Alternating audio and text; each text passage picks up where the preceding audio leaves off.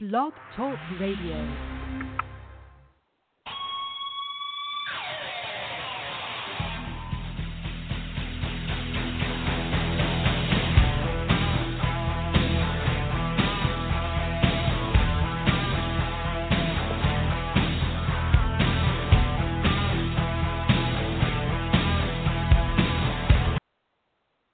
Welcome to Gridiron Blitz right here on Apple Podcasts, Tune In, and Blog Talk Radio. Your host, Oscar Lopez, episode 242. Big show today.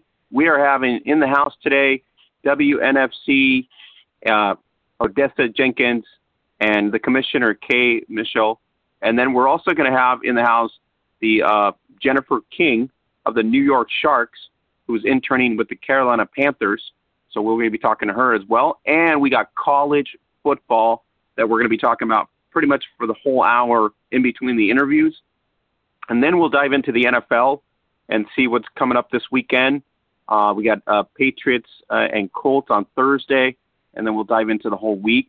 On top of that, we got news and notes in the international game as Lexfa Monterrey launches this past weekend in Mexico. We'll get results and dive into that. Also, the Queen's Football League in the Netherlands started their season this past week, so we're going to dive into that as well. And if you missed anything during the week off the podcast, you can always go to the hub at facebook.com/gridironbeauties. And today, officially, we are now 20,000 strong on all social media platforms. So awesome job to everybody that networks with us, everybody that supports women's American football. And so you go to the hub at facebook.com/gridironbeauties, go on Instagram, Snapchat, go to our Twitter, everywhere. You got news and notes coming up on anything that's happening globally in the women's American football game. So let's bring in the WFA All-Star and WNFC Seattle Majestics, Holly Custis in the house. And we're going to be joined today also by IWFL Utah Falcons, Louise Bean, and, of course, college football guru Troy Wilson in the house as well. So, guys, we have a loaded show today, and college football is what we promised last week we were going to be talking about, and it looks to me, let's start off with you, Holly. Week 5 was a good one for pretty much Florida and USC, and then Miami, Florida, and Florida State over on the coast side. Yeah, I mean, it was we're starting to get into conference play now in the college game. And, you know, the Ohio State-Penn State game was definitely a classic. Notre Dame put their imprint on the national scene, and Washington took care of Bean's BYU team. Other than that, I mean, a lot of the teams, you know, played pretty well in the top 25. Michigan escaped a scare by Northwestern, but now we're getting into the conference play, and now anything can happen. So this is when it gets exciting. Yeah, and I want to mention, unfortunately, I got news from Burmese this week. It's just unfortunate that one of the Alabama Fire players, Tashara Turnbull, which is an outstanding running back for the Fire in the last couple of seasons that they've played. She was in an auto accident. So if you guys go to our Facebook or Twitter feed, you can get the information there. You can also follow the Alabama Fire on Facebook. They will have the details on the local viewing of, you know, for all these services. So our condolences and prayers go out to the Alabama Fire and her family as well and friends. So it was just an unfortunate accident. And so Tashara Turnbull is no longer with us. So I just wanted to kind of bring that out now. Yeah, it's a really sad story. I mean, one of the things about the sport that I really enjoy is that, you know, football is basically family. And so no matter what team or what league, you know, even if you didn't know the person directly, they're part of your family, and to lose anybody out of that family is really, really sad. So my condolences to the Alabama Fire team and anybody that interacted with her and her family and her friends. You know, I hope that hope we can do her memory a great service this season by having some great football. But it's really hard because life, no matter how much we love football, life is always going to, trump the actual football scene. And so it's really sad. When I read about it, it really kind of put me in a sad state for the rest of the morning. And so I wish the best to her family and friends.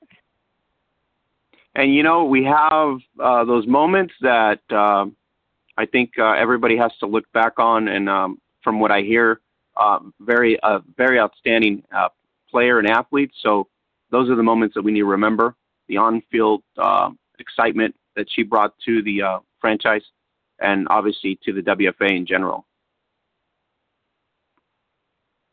Yeah, I mean, anytime you have a person from what I don't know if I really knew her personally, but from everybody that I know personally that knew her, they spoke very, very highly of her. And so I really think that she made an impact off and on the field. And so it's just really sad to see such a promising life end early. So our thoughts and prayers go out to the Alabama Fire family, the WFA, as well as the WNFC, which the Fire is in the WNFC now. So Tashara Turnbull passes away of an auto accident, a motorcycle accident to be precise. All right, Troy, let's move on to Holly's kind of like, this is kind of crunch mode now because we're getting into week 6 in college. So at this point, you got Miami out there, you got North Carolina. I mean, you got the top teams always in the top 5, of course. You got Clemson, Ohio State, Alabama, but there's other teams kind of trekking into the top 10, into top 20, top 10. So that's kind of like how it gets all exciting. Yeah, I mean, and Holly already talked about Notre Dame, and Notre Dame is on the rise. I mean, they beat Michigan the first game of the season. They just came off a huge win against Stanford, who had previously beaten Oregon the week before. And, Stanford is a strong team. Michigan is a very strong team. But, Notre Dame has its work cut out for it. But you know what? I mean, when they made the change at quarterback to Ian Book, that kind of opened up their team and gave them more of a presence from the passing standpoint. I mean, they could already run the football. They could already play defense. But now they're threatening the passing game, and that just changed the whole dynamic for that team. And so now Notre Dame is kind of, they're kind of interjecting themselves into, national championship conversation and of course, trying to be eligible for the playoffs. And then you also have a team like Auburn who, in their division, I mean, they took an early loss in the beginning of the season. But in the SEC, they really get a chance to, bolster their schedule because they're constantly going to be playing top-tier teams. And, of course, they have their annual meeting with Alabama at the end of the season, and that's always their measuring stick. So those are really two teams right now that I would say that's in the top 10 who are really threatening and trying to make a push for this, in the next coming weeks to kind of position themselves for a playoff berth. Yeah, I agree. I think that's going to be kind of crunch mode. Being on the other side over in the Mountain West and the West side, you do have some teams, trying to get into this, dance. You have Stanford at 15, I believe. I mean, my UCLA Bruins are just like crap. But anyways, you got Stanford out there pretty much in terms of the top 20 on the West Coast. And I don't see anybody else on the West Coast really except for Stanford. So it's kind of a one team out there on the West right now. Well, yeah, I know. Holly was so kind and pointed out that, man, my BYU Cougars were horrible, just horrible. Washington just looked great. They just had an answer for everything BYU did, and their quarterback, I think, only missed on 2 passes. I mean, it was 18 for 20 or 20 for 22. I mean, we just made him look so good. So I think Washington is a real viable threat if you're talking on the West side. I don't think the Pac-12 is that strong this year other than Stanford. Colorado was undefeated this past weekend. Now I can't remember. I think they won. Don't forget my Ducks. Yeah. Oh, yeah, and the Ducks are still fighting. So it just depends on, you know, the Pac-12 is just, they can just knock each other off. So, but Stanford's just tough. I mean, they're just tough. And it just depends on what happens on the West. So, I mean, in the Pac-12, as far as when they play, who they play, they're all just really good athletes on those teams. So I don't see anyone else, though, besides the ones we just talked about, making a play for it. And, yeah, Notre Dame, they're looking good. There's 4 undefeated SEC teams right now. And I heard something today that Georgia and Alabama have only played once in the regular season in 10 years. So they work things.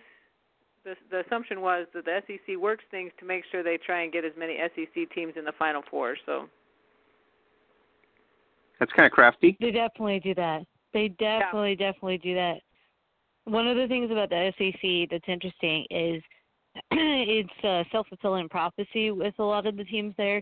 They have so much talent in the SEC that a lot of the other leagues will only have 3 out-of-conference games, but the SEC will have 4, and that's always been a big controversy that they can get away with having 4 cupcakes on their schedule because the other 8 games are going to be against strong teams.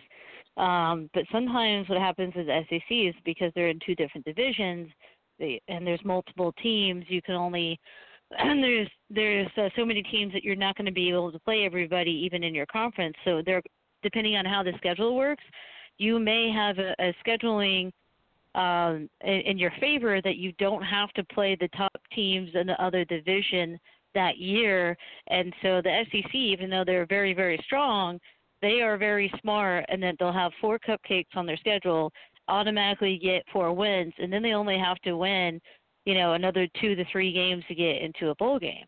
And so they are very crafty. Yeah, I agree. But, you know, they are the best conference. So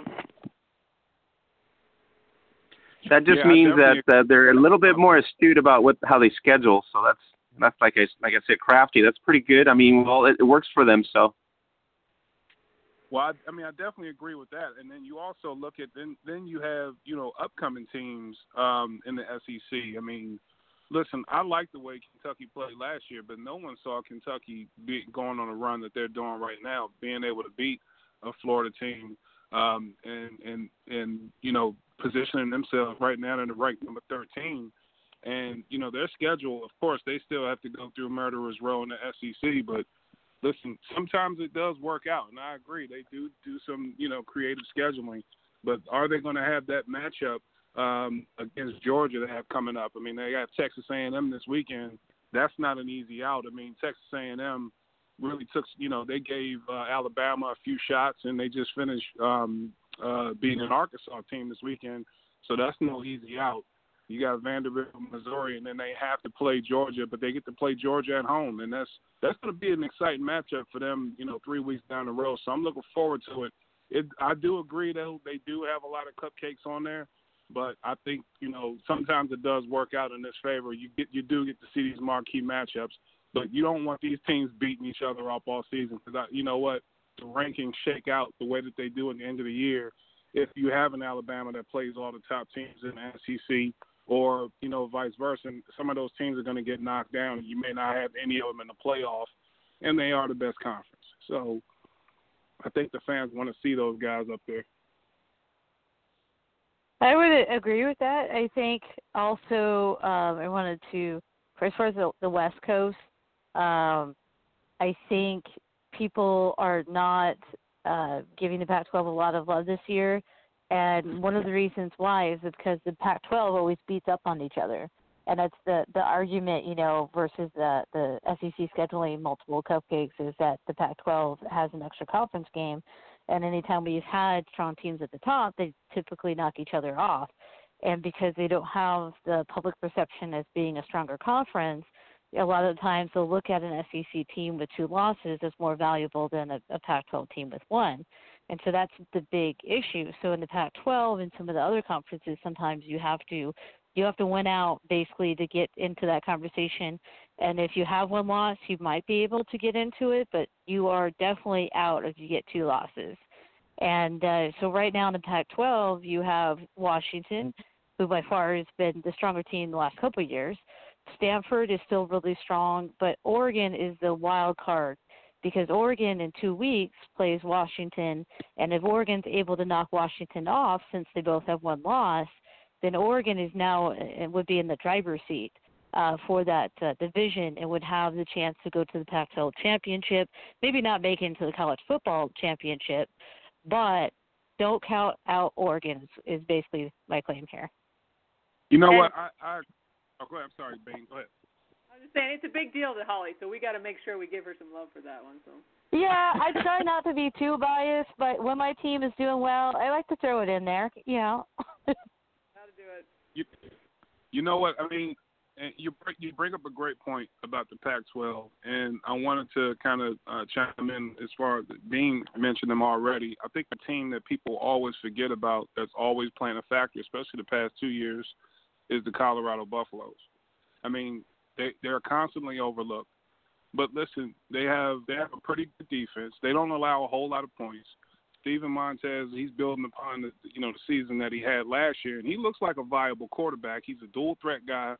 You know, they can make some noise. I mean, and listen, in the Pac-12 South, they really don't have a whole lot of competition over there, except with the exception for USC. That's going to really be their biggest test.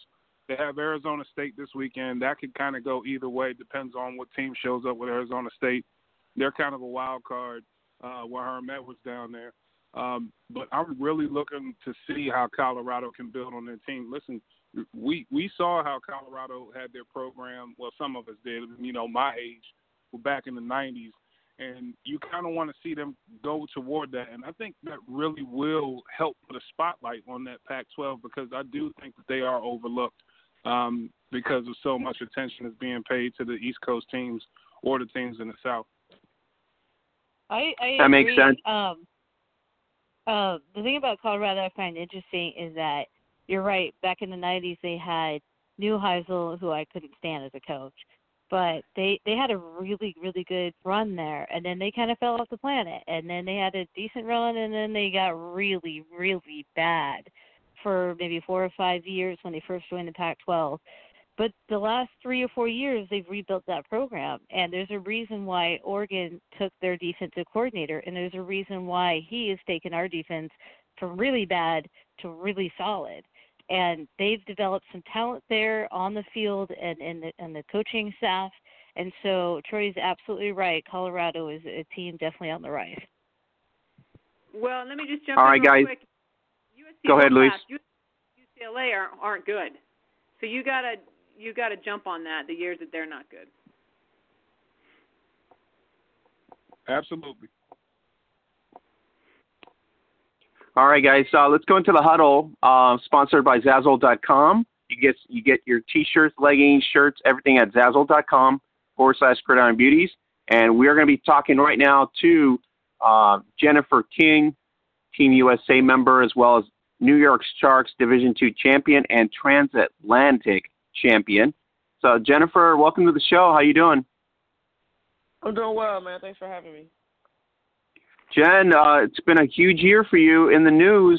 You're like over the same. You're in the same mode as Welter and Schechler and everybody else. They got opportunities. Brownson now over in Dartmouth. So it's everybody that went to the summit now has gotten all these opportunities, and yourself included over in Carolina. Yeah, I've been very fortunate to get this opportunity and land with the Carolina Panthers and. Obviously, it's an awesome organization, and super thankful to them for the opportunity. Janet, let's talk about the year you had. You were in Carolina, and the Phoenix kind of just unraveled itself. Then you shift over to the finale push here to New York, where your roots were, and so you help Andrea Douglas and company there get the Division II title. How was that whole year? It's been an amazing year for me. I mean, just sport-wise, that championship was like my third national championship of the year, which is just crazy when I sit back and think about it. But it was awesome to be able to go play with the Sharks and We had a really solid season with a really good team, and we worked hard, and things really fell into place for us, and we were able to win the championship. Jen, the scheduling for you has got to be maddening, right? Because you're doing coaching, plus you're doing your own thing within the Sharks, and then all of a sudden you went overseas, and now you're with Carolina. I mean, how do you juggle all that? It's a lot going on. You know, it definitely some long days, but, you know, these are things that I've always wanted. So, you know, you can't really complain about being busy, you know, when you get good opportunities that you wanted. So tell us a little bit of where you're at right now. What are you doing that's non-football? Non-football-wise, I'm the head women's basketball coach at Johnson Wells University in Charlotte. And so we just started practice yesterday. So we just had a practice tonight, and we have another one really early in the morning. So that's kind of what I'm doing non-football right now, is focusing on winning another championship there. So you've been very successful there as well. So bring that to the table. The Sharks no longer, the Wolves are going to come into play. How was the Birmingham trip for you? Oh, it was awesome. I mean, to be able to go over to London and to Birmingham with the team and have some fun and see some of the sights, but also get to play football again with the squad was really nice. And also to play internationally was really special for us. And we kind of got a chance to see the growth of our sport, of the women's football internationally. And I think, you know, they're doing really well over there. It's a lot of good players, and they're doing some good things. So it was exciting to be able to participate there and also take the trip. Jen, you've been a part of this global aspect of it with Team USA and then, you know, tryouts and the women's football games and everything else. You think all those things have just benefited everybody in terms of the international scene? Because in Sweden and in Finland, they play very good ball out there, and you can tell with Helsinki and now, you know, the Great Britain atmosphere is just so hungry for the sport. Yeah, I mean, it's been great to see the sport grow globally, and I mean, you know, I wasn't on the USA team, but just to be able to participate internationally and see the growth, I think that's what it's all about. It's just for us to grow our sport, and I think it's headed in a really good direction. You know, if you look here just over the years, how the sport has improved, and the players are getting better, coaching is getting better, and just it's becoming a much better product now. And it's exciting to see just someone who's been in the game for a while to see the growth and see things getting better. It looks like there's a really bright future, you know, for women's football, and that's super exciting for me. You know, as you know, who knows how long I'll be playing, but just I feel like it's in good hands. Jen, all the news that comes out, you got Colette, New York, you got Callie in New York, and then all of a sudden Callie's in Dartmouth, got hired there. You got Katie in San Francisco. A lot of the players that you played against over the years in the WFA and the IWFL now have gone into coaching. So it's kind of like the next wave that we expected, and now it's a reality. Yeah, absolutely, and I think it's special to see people be able to get those opportunities and be prepared enough to go in and make an impact, you know, with these teams. And I think that's really important for people wanting to do this and kind of follow our footsteps, is make sure, you know, you're prepared. That's the main thing I can say. A lot of people want to do it, but make sure you prepare yourself for those opportunities that you may get. Jennifer, Coach Rivera, one of the people out there at the summit that was initially there, the couple summits, how has he helped you, or in what format were you able to get onto this Carolina franchise? He's been great, you know, and I think his leadership has definitely just trickled down throughout his staff and the players as well. You know, they've been awesome. Haven't had any problems with anybody. You know, it's a lot of respect and love from the players and other coaches there. They're very welcoming. And, you know, if we continue to keep in touch, and I think it's been really cool, just a cool experience. And obviously I landed with the Panthers, and I don't know how other organizations are ran, but I think the Panthers is a A-plus organization for the things that they're doing for diversity. So it's definitely been a special opportunity. All right. So, Jen, I'm going to have the roundtable here kind of pick your brain about all this stuff that you've all this great season, and then obviously your internship. So let's start with Holly Custis, who you're probably familiar with. Yes, I'm good. How's it going? I'm good. How are you doing? Good. So I know that you've been around the sport for a long time, but just for people that may not know, how did you get into football? I've been a football fan my whole life, and after college, I went to Australia to play some basketball, and when I got back, I had a friend reach out to me about playing football, and it was kind of love at first sight. You know, something that I always wanted to do, and just my mom never really let me do it. But I was able to get out with the Carolina Phoenix, and it just kind of took off from there. That's awesome. I think it's really interesting to find out where people came from, because everybody comes from different backgrounds and finds out about the sport in different ways. So I find it fascinating. And congratulations on your stint with the Panthers. I'm a Niners fan, but the Panthers have always been like kind of a secondary team for me. I just enjoy the way that they run their program. So I think it's awesome that you get to work with them. What has the biggest challenge been in coaching in the NFL so far? I mean, obviously the biggest challenge is just, you know, there's so much. You know, obviously I work with the receiver, so it was so much to the offense. And trying to learn everything has definitely been the biggest challenge, I would say. You know, obviously I had full access to everything, so everything that I need to learn is there, and everyone's very open to any questions I may have. So that was probably the biggest curve with just learning the offense, because obviously now a lot of people run spread offenses in women's football and all levels, and then, you know, NFL is still, there's some spread principles to it, but it's a lot more terminology and things going on. So just to kind of get adjusted to that, which I kind of learned along with some of the players, because we have North Turner who came in with the new offense. Awesome. How big is that playbook? Is it, you know, like 1,000 pages? Are we talking about like the Odyssey? Like, how big is this thing? It's big. I don't know exactly how many pages, but I know there's about 30 pages or so just formation. So it's a lot going on. Awesome. What has surprised you so far about your stint with the Panthers? Have you been surprised about how people have received you? Has there been anything that you didn't expect to happen that's happened? I think the biggest thing is just how it was received, because obviously going in, you just don't know how you're going to be received and how it's going to happen. And the guys have been great, you know, and they've, you know, the receivers room has been awesome. I feel like I'm kind of one of them, you know, we joke around, clown around. They don't look at me as the female coach, you know, we kind of just life as usual. And I mean, my first day there, Luke Kuechly comes up to me and sticks his hand out and shakes my hand like, "Hi, I'm Luke," you know. So I think that kind of set the tone for how things are going to go. And obviously I already knew who he was, but, you know, for him to do that, I think was really big. And it just kind of shows what kind of people they have in the organization. Awesome. And then my final question is, what is Cam Newton like, and does he offer fashion advice, or what's up with that?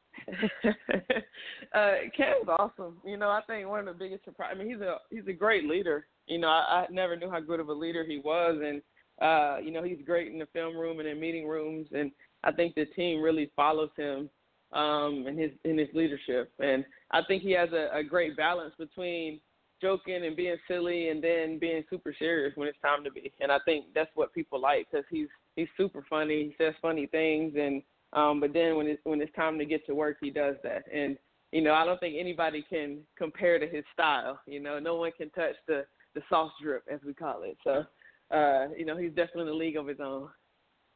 Awesome. I totally always like that about Cam. You know, he's kind of a big kid, and it's important to have people on your team that remind you that it's fun. So that's awesome. Well, you know, I hope that the rest of the season goes great for you. I'm going to pass the mic. I don't want to hog all the questions. So is Bean still on? I'm here. Am I up, Oscar? All right. You're up. All right. Hey, since you're coaching basketball and football, and by the way, I do like Cam Newton a lot. That's really cool. He just seems like a good. So give us an idea of what a typical day is for you. How are you meshing both these? I mean, head coach for a college team is no wimpy job. So give us an idea of what your day or maybe your week is more built into. Do you travel? Yeah. How do you do that? Go ahead. I mean, I'll kind of go back to more of like earlier in the year, like August. Typically, you know, I would get to the facility around 7:30 or so. We always had a morning meeting, and then after that, we would usually go into offensive-defensive meetings. So we would go into those things.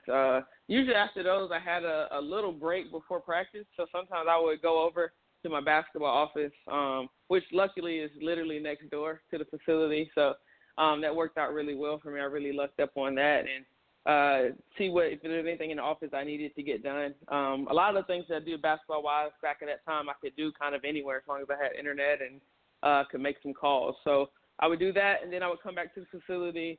We would go into practice and practice for about 2 hours or so, and then I would go in, and I kept charts during practice, so I would make sure I went in and got my charts broken down and typed up for the receivers coach so he could have them. And then usually we had a offensive staff coaches meeting, and we would go over the practice film and things like that. And then we would have our offensive meeting, and then everyone would come in and review film. And then we usually break out into position meetings. So we would have we'd be in the receiver room for about an hour and a half or so. And then sometimes we would have evening meetings. Sometimes the players would get to go home. And, like, in the preseason, we would kind of start breaking down film and things of the upcoming opponents. And one of the things that I did, I made scout cut-ups of pretty much every DB that we would face from the other teams. I would make go through about 5 games or so and just make cut-ups of plays of just them. So our receivers could go into the meeting room and just watch certain players if they wanted to. They didn't have to watch whole games or anything like that. So that was one thing I did to kind of make their job a little easier and save them some time as well. So usually with all that, I mean, my day would end sometimes around 8 or 8:30, something like that, and come home and get ready to do it all over again the next day. So when is it changed recently because now you're doing basketball? Right. Yeah, it's different now because I'm with basketball, and we're still trying to work out kind of a role, you know, with the Panthers, how we're going to try to make this work. So I'm kind of waiting on some things now with Coach Rivera and the owner as well to see what we're going to be able to do. So obviously my workload there is a lot less now because we're in basketball. So. Oh, very cool. Well, then my last little quick question is, where do you live? Because did you play for the Sharks all last season, but you now live in Charlotte, or how did you do that? Yeah, I live in Charlotte. I live downtown Charlotte, and I just also in there, you know, I grabbed a part-time job. I was with Delta, so I was able to fly for free. So the Sharks helped me some, and then that helped me some to be able to get back and forth to practice and games. And luckily it all worked out with the Panthers, and I only missed one day for our national championship game, which happened to be in Atlanta. So I was able to just drive down from training camp for the game, and I came right back after the game. Oh, okay. So you commuted to New York for the season, went to London, did the whole preseason. So holy moly, yeah, that's a lot of good stuff. So yeah, way to go! It's a lot going on. Yeah, no, that's way too much fun. It's way too much fun. So congratulations. I'll turn the mic over. Thank you. Hey, Jen. All right, Troy, you're up. Hey, Jen, how's it going? I'm good, man. How you doing? I'm hanging. Well, I mean, first of all, I just want to say you just made me feel extremely lazy just now. You know, I just, you know, my work ethic is terrible, and I just need to, you know, look in the mirror after this.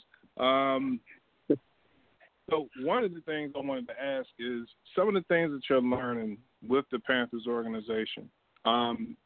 How do you think you have a plan on how to kind of translate some of that stuff to you know, operating how you do for the basketball team, and also, you know, for, you know, future football operations, you know, for business purposes, things of that nature. So, like, what is the goal for you during this internship?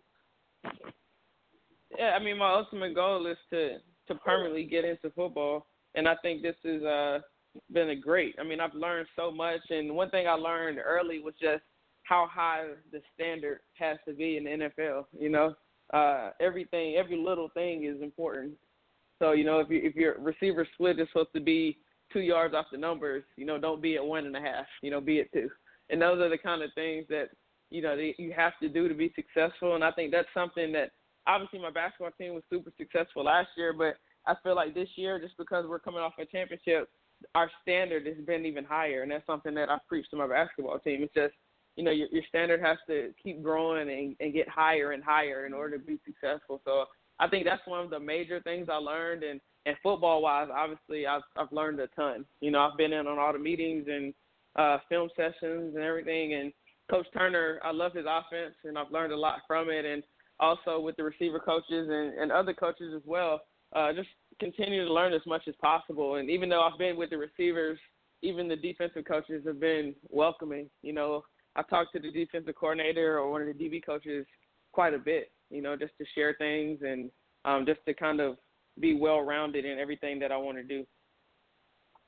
Yeah, I mean, I'm fascinated by that. I mean, just, you know, having to make sure everything is very detailed. I mean, especially when you're dealing with, you know, a multi-billion-dollar organization like that. I mean, everything does have to be right up to a T. How do you feel like, you know, because there are a lot of diverse backgrounds in that organization and people coming from all walks of life. How quickly do you think that you acclimated to, like, their schedule and how they do things with the Panthers? Because it seems like, you know, just from listening to you, your work ethic is right on par with that. So how long do you think it took you to acclimate to their standard, I guess? I think I was able to acclimate myself, you know, pretty quickly just because, you know, you mentioned I've been busy and, you know, I really worked hard at the things that I do. So, I mean, you know, when we were in training camp, it wasn't uncommon to have days, you know, 14-hour days sometimes at least. So, obviously you want to love what you're doing, but that just creates a sense of urgency and work ethic that, you know, obviously is unparalleled to so many other jobs and things that people do. Because people, obviously fans of teams, they just go to the games. You know, they have no idea what goes into before the game and even, you know, being on the offensive side of the ball, what goes into making one play call. You know, there's a ton of stuff that goes into that with analytics and all kinds of stuff. So just to really see how much goes into stuff and really the detail that you need has just been super impressive for me. And my last question would be, when you see yourself, you know, being involved in football, do you see yourself being involved in the coaching aspect or do you see yourself being involved in operations? Because either way, it looks like it's, you know, your plate's going to be really full either way. So which one are you kind of angling for? Yeah, I want to be on the coaching side. You know, I have a coaching background, and that's what I've been doing, you know, with the Panthers. And, you know, my opportunities have grown and my responsibilities have grown in my time there. And I think, you know, that kind of shows that I've kind of proven myself, you know, just with them being able to add more things to my plate and trusting me with certain things. So I think my spot is definitely on the coaching side of things. Hey, Jen, listen, I think that they're lucky to have you there. You know, I think you will fit in extremely well with the work ethic. I see nothing but success for you going forward. And seriously, I'm going to keep my eye on you. You know, the Redskins are playing the Panthers in the next week, so I'll be out there looking out for you. I hope I get to see you out on the sideline because I'll be at the games and all of that, man. So I'm definitely going to be looking out for you and rooting for you going forward, and we're definitely going to keep tabs on you. Hope you decide to come back and talk with us again because it was fascinating, and thank you so much for that. No doubt, man. I appreciate it, and, you know, anytime you guys need me, I'm available. All right, Jen, what an exciting year you had. We just wanted to bring you in because you've had such a great season, and then on top of that overseas, and now you're this huge opportunity. So we can only, wait for something big, like Troy says, in terms of formal news and stuff like that. So, you know, Katie being in San Francisco votes well for everybody else, because if they see the value there, and like you said, your work and you're providing all that, I'm pretty sure Coach Rivera will take that into account. So, Jen, are you playing next year? That'll be the question. Or are you sticking strategically just to coaching now? As of now, I plan on playing. It just depends on what opportunities present themselves and everything. So, I'm still training and still play some flag football. So, as of now, I'll still be playing. So we'll just see what happens. Are you thinking on the Wolves, or are you staying locally with a local team in Carolina? I really haven't even decided yet. I really haven't looked that far ahead. We'll see what happens. All right. So, Jen, thank you for making the time today. Always a pleasure to have you on and giving us your insights as well. And we wish you well. We're rooting for you and just waiting for the news when it's formal, and hopefully that will come soon, and we know that will. So congratulations again on your success, as well as your championship in Division II and the Transatlantic Trophy. Thanks, man. I appreciate it. Thanks for having me, guys. All right. Have a great day, Jen. Thanks. So that was Jennifer King, and everybody knows her, multi-time champion in the WFA, IWFL, Carolina Phoenix, as you probably know, number 5. And if you're a Carolina Phoenix fan, you pretty much know who she is. New York Sharks as well, so legendary there. That's where she started, and then she moved to Carolina, and then all of a sudden now she's, finished up the finale with the Sharks. And she's not done yet, so kind of, I guess in a way, because you would think at this point the concentration would be just doing coaching and going forward, but there's still that itch, right, Holly? Well, I think any time that you have a true football player in front of you, it is always really tough to say when it's time to retire, and you have to basically evaluate yourself at the end of each year and say, okay, do I have enough in the tank to do this again? Because everybody is going to want to. And if our bodies didn't break down and get older, and we all lived to be 1,000, we would play forever. And so, all the more respect to her if she's able to have all that on her plate and still play, then hell yeah, she should still play. And she's multi-talented. Quarterback, she's a receiver. She's got positioning pretty much in her career. In other words, she's played various positions. So, and successful in Carolina as well in the IWFL years, and now obviously finishing up with the Sharks. So hopefully, or we might see her in a New York Wolves uniform coming up this season, given her her history with New York. So we'll see how that works out. But we'll go for, we'll figure out, and we'll wait and see. But I'm more excited about the Carolina opportunity and see if she's going to get on board just like Katie Sowers did. So that's going to be good. So Bean, let's see here. Let's talk about, before we bring in our next guest on, we have the USA Women's Football Hall of Fame. I want to just thank the organization for considering me for the Media Honor Award. It is obviously an honor to be mentioned with 37 other talented athletes that are recognized in this sport, and famous names as Jen Wolter and Allie Hamlin and Sammy Grasoffi, to name a few. And so that's going to be a huge event coming up. So give us the details on that event, Louise. It started last year, and Holly got to play last year as well. And it's just a semi-pro men's organization that's been having all-star games for a long time, and they just felt like they wanted to honor women. And they have a men's Hall of Fame. And I think sometimes people, the word Hall of Fame, we like to connotate it and synopsisize it with NFL Hall of Fame, which has been going on for many, many, many, many years. And there's certain guidelines and certain rules and all that kind of stuff. And so sometimes I feel like people think fame has to, they have so many different feelings about what that word means. And so last year, the head event organizer guy, Mike, he contacted Rick Rasmussen and said, hey, let's do a game. Let's do this. And so it went from there, and the West had, I don't know, I think we took like 54, 55 last year, and the coaches chose players. And the East was a little less organized, but it was a good learning experience. And the thing that I like best about it is that we had to commit to 2 days, twice a day of practices. So the goal is not to just be chosen. The goal is to come show up and see how good you can become as a team in 10 hours of practice. So a week after we lost the game against Dallas, the guy called again to Rick and said, hey, let's do this again. And even last year at the tail end, he's like, I really want to honor women football players, and I really want to have a Hall of Fame next year. And, you know, it's really more a Hall of Awesomeness because, oh, my gosh, there's just so many great people and women that have played women's football and have done great things with it. And so, yeah, that's it.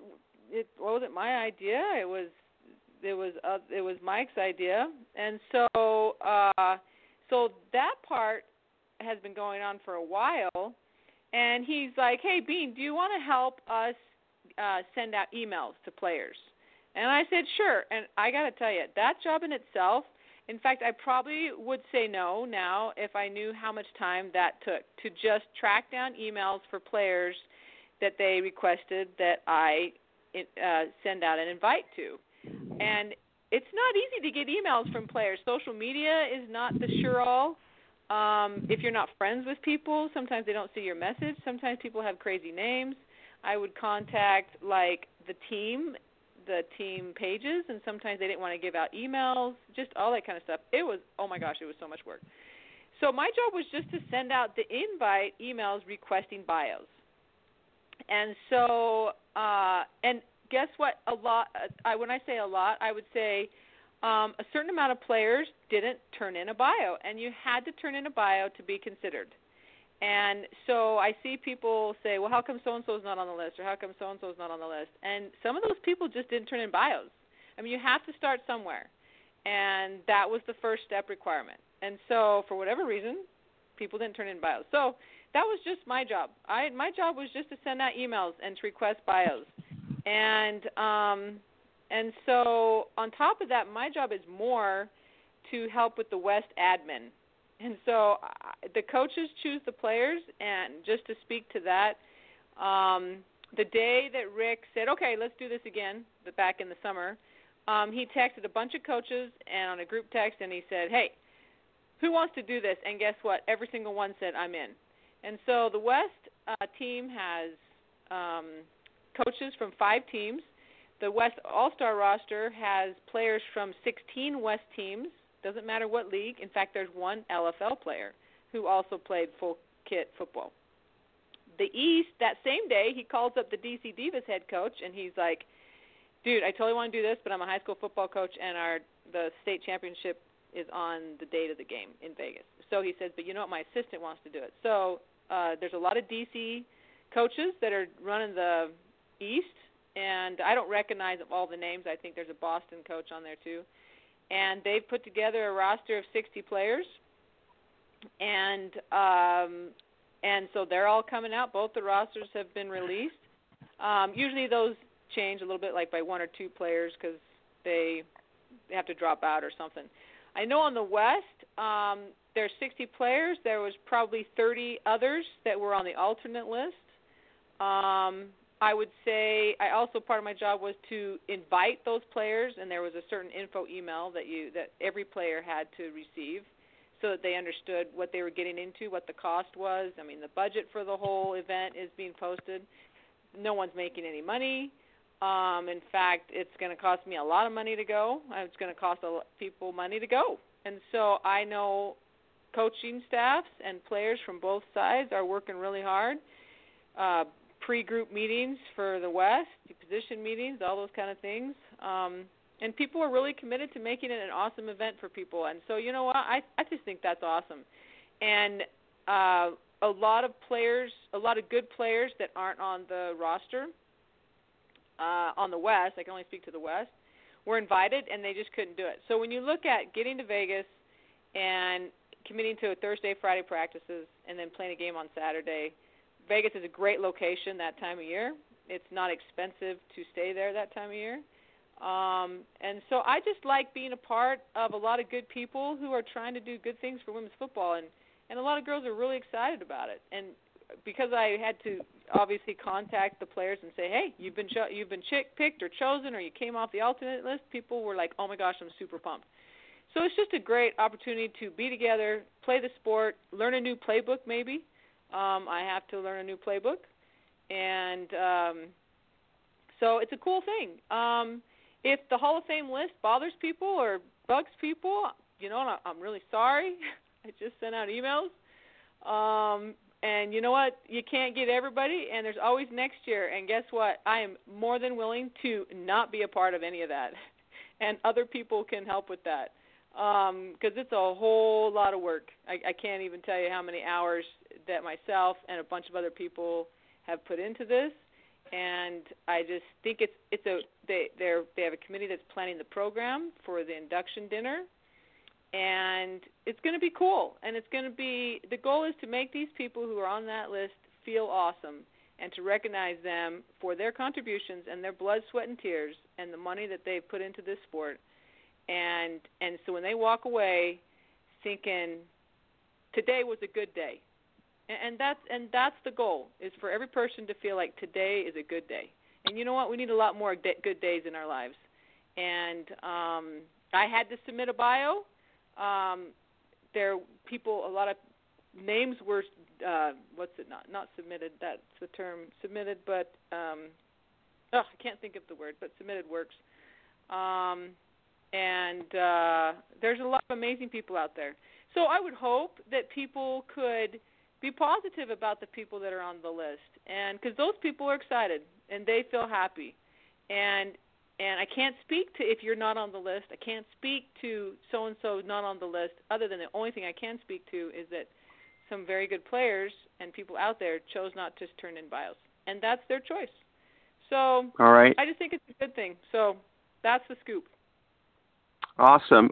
You get the details of the list, the 37 players chosen for the Hall of Fame. You can go to our Facebook page, or you can go to the official page there at Women's Football Hall of Fame as well. So let's bring it into the huddle. Sponsored by Zazzle.com, and the second huddler is going to be the WNFC Commissioner Kaye Mitchell, and we have the WNFC CO Odessa Jenkins in the house with us on the Blitz. Ladies, how's it going today?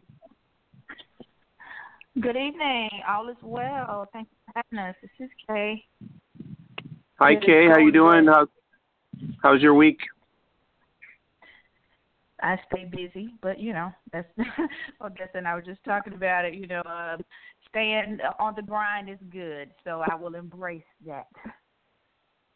All right, ladies, I will tell you, you guys are on the hot seat almost every week because ever since you guys broke out on this, you know, new league, new format, new business model, et cetera, it's like all the women's football group boards just went into this, fire mode. And so It's been nice to have that, I guess, in a way. It's an off-season news, and it's kind of made it kind of exciting to follow. But, Kaye, let's start with you. You named commissioner kind of legit in a way, because you could have named a male commissioner or somebody involved with your organization, but everybody went with, okay, now Kaye Mitchell, you have reputation, you have experience playing football, you can relate to players.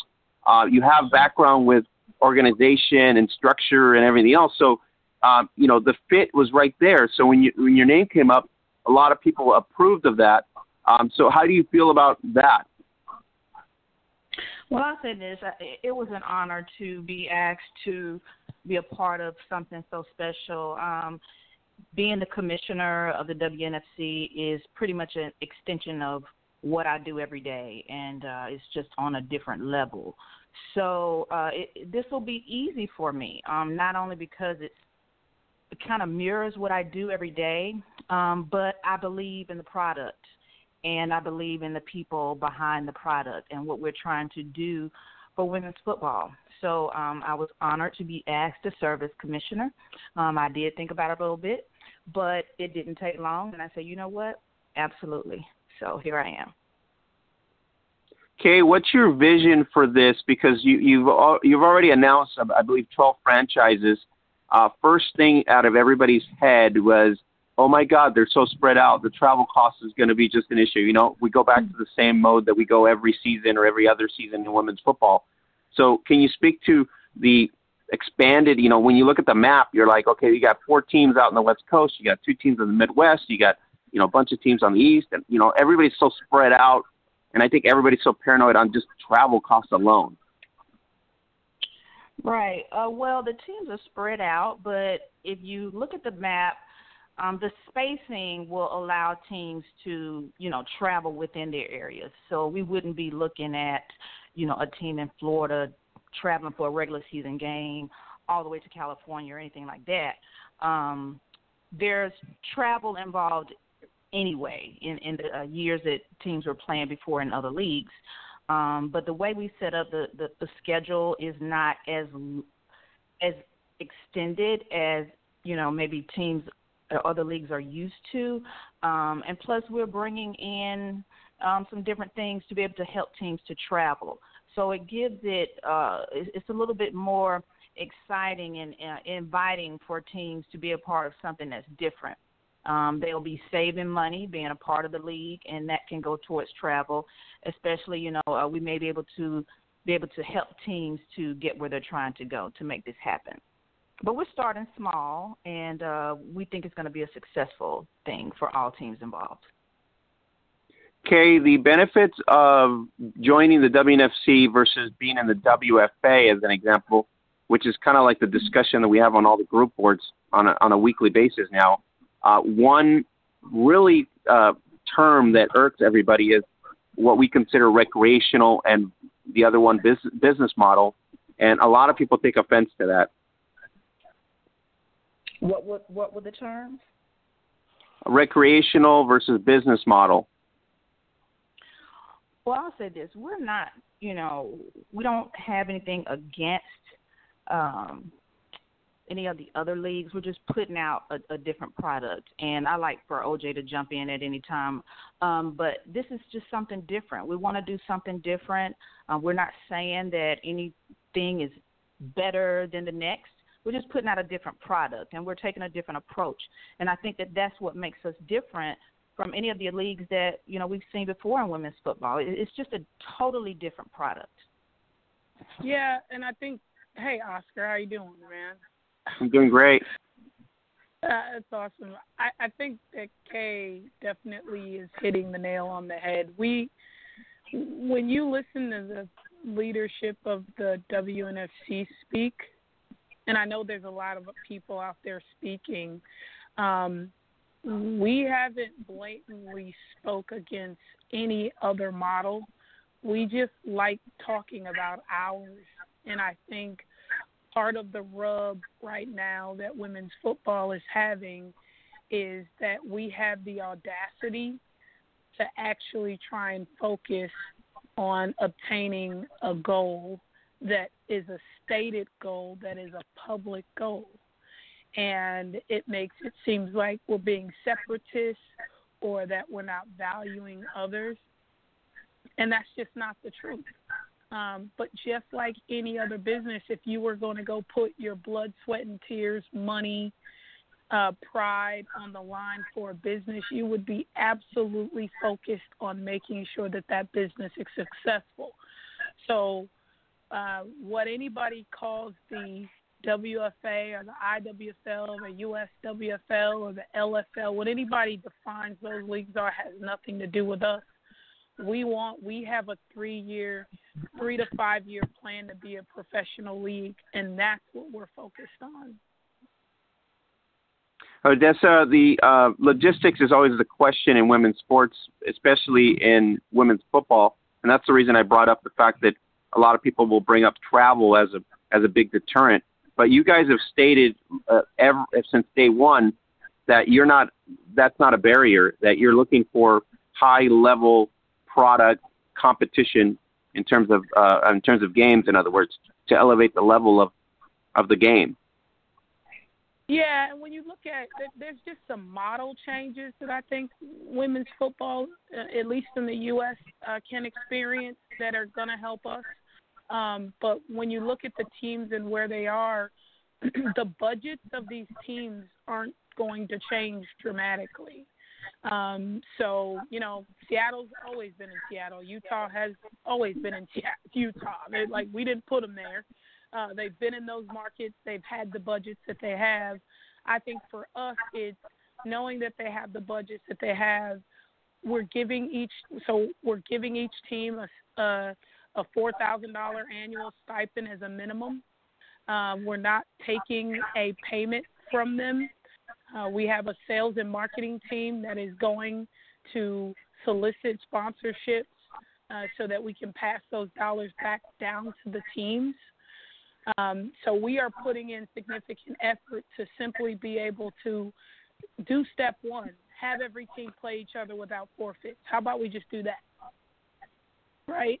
And then step two, let's have some cross-regional play. So actually put things in place to make the things happen that everybody has always talked about. So that's the one thing. The other thing is playoff travel is generally the biggest issue. And our playoff structure is different than any league that I've ever seen. We have a tournament-style playoff structure where the four teams from each conference play in two conference tournaments the same weekend, and the winner of those tournaments go and play a national championship game. So if you are a member of the WNFC, you can be the last seeded team and only have to travel twice to go win a national championship. So your format is more financially friendly, is what I'm gathering here from you guys, because you're really doing it in a soccer style. You guys are doing it in a soccer style mentality. Does that make sense to you guys? Yeah, it makes perfect sense. So yeah, we looked at other sports. Like, we didn't look at women's football specifically. We looked at soccer. We looked at hockey. I mean, when you guys, you know, we're going to be announcing our national championship next week, and you'll see that that's not like anything we've ever seen in women's football. So we're looking at all different models to find success. But yes, it's a lot like the soccer model. So Odessa and Kaye, is this more financially viable? Because soccer does it a lot because they go regional base. So in other words, you got regular season. You got regional base, the regional base, as you're talking about the tournament aspect of it. Then you get to move to the national stage. So that's kind of like more less wasteful, in other words. Right.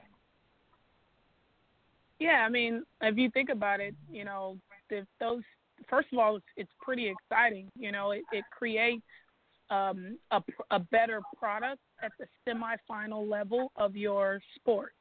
So at the semifinal level on a regional basis, you're going to be able to have two tournaments that are television worthy, that are sponsorship worthy.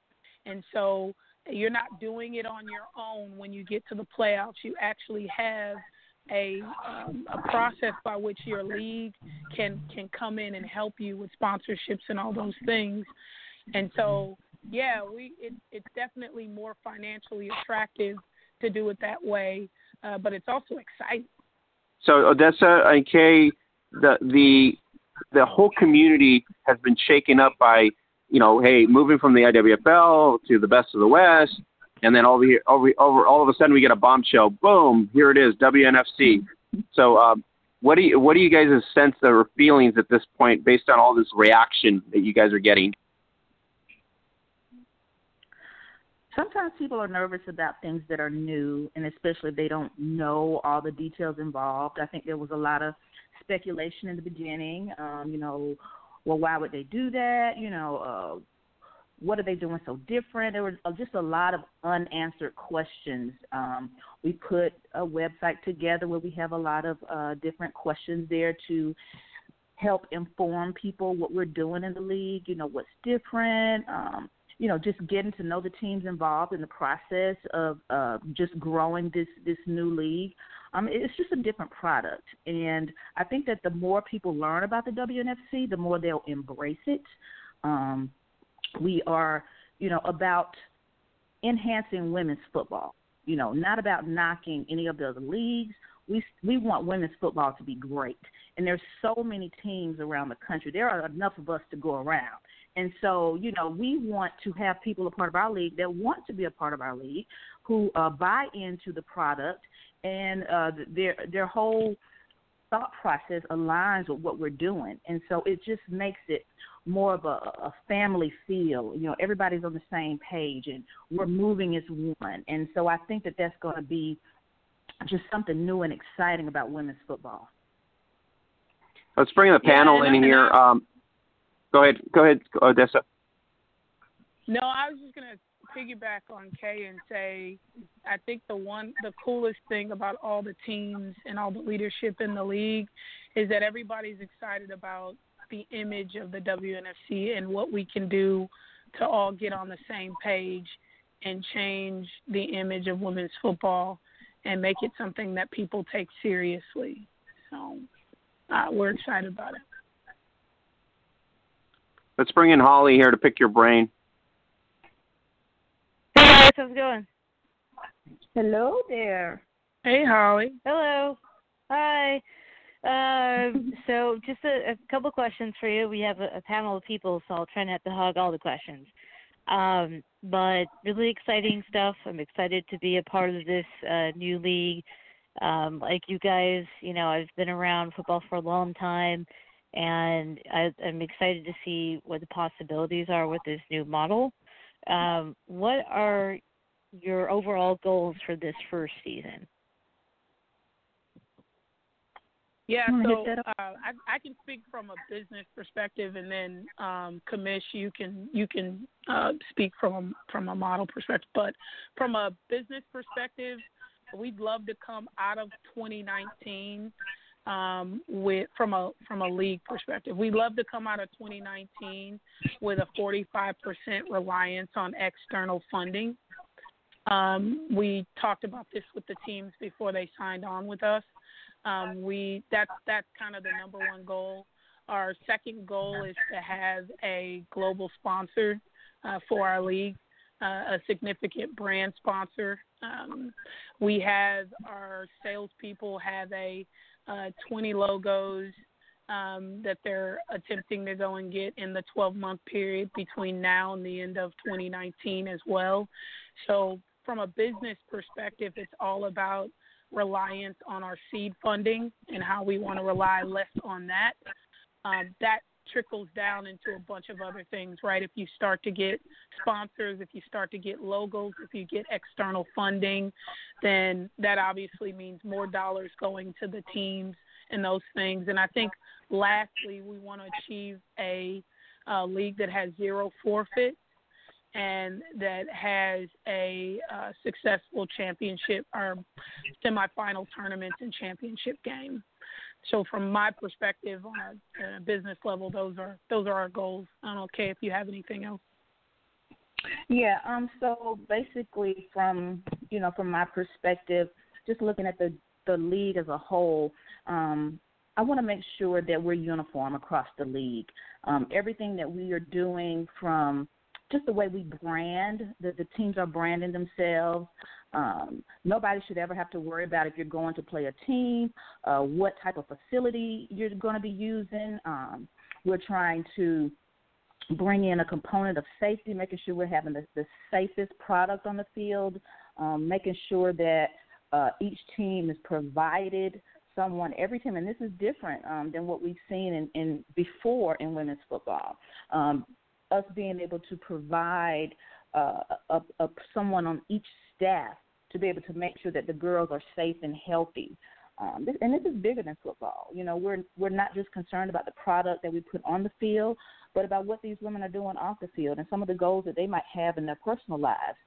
So we're bringing in professionals to help women grow as individuals in careers that may want to revolve around football or sports. So, you know, there are different pathways into different careers, whether it's officiating, coaching, working in marketing, media, communications, athletic administration. We brought in some heavy hitters into the WNFC, and everybody has their own little niche that they're good at and what they're contributing to the league, and we want to help our players as well. So, you know, this is really big for all of us. And it, like, again, I said, you know, it's a family, you know. We're spread out across the country, but we're all on the same accord, and, you know, we're trying to do something good for women and for women's football. And, you know, awesome.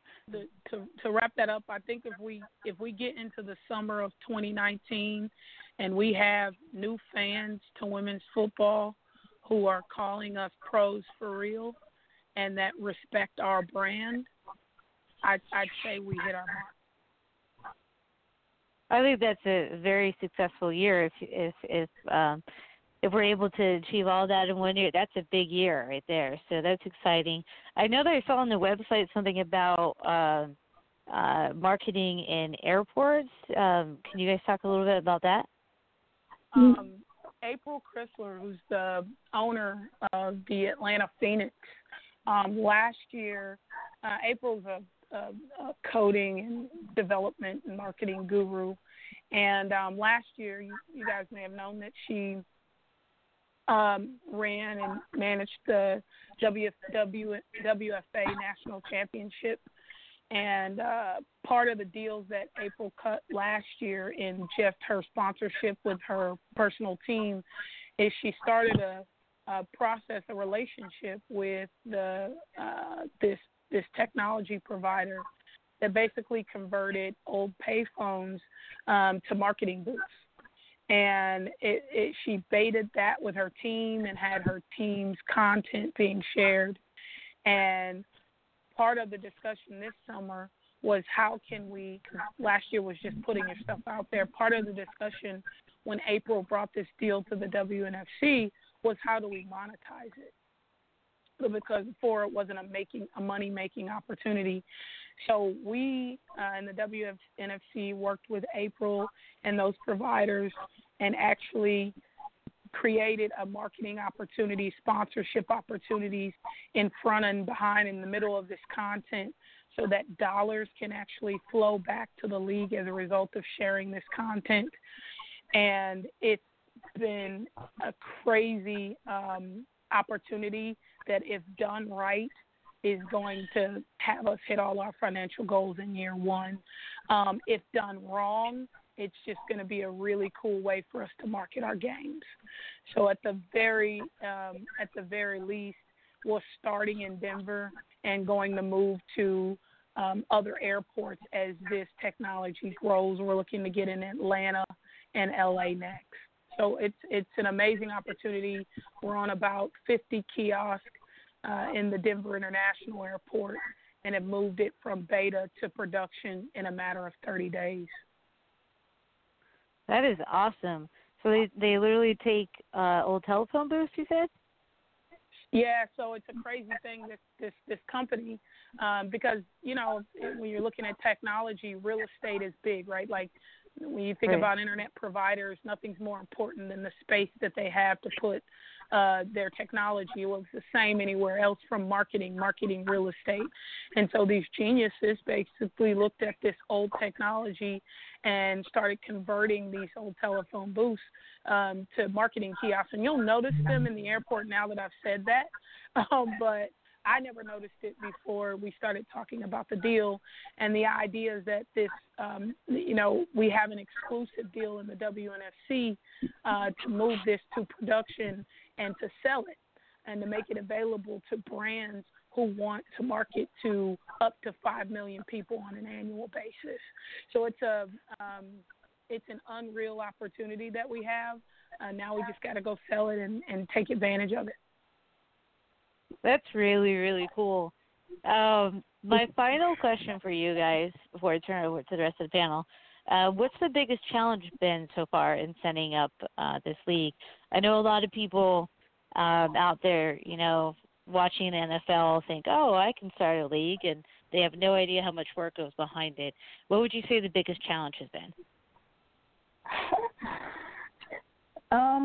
Well, from my perspective, I'll say that I think it's challenging, if you want to use that term. I don't know, challenge.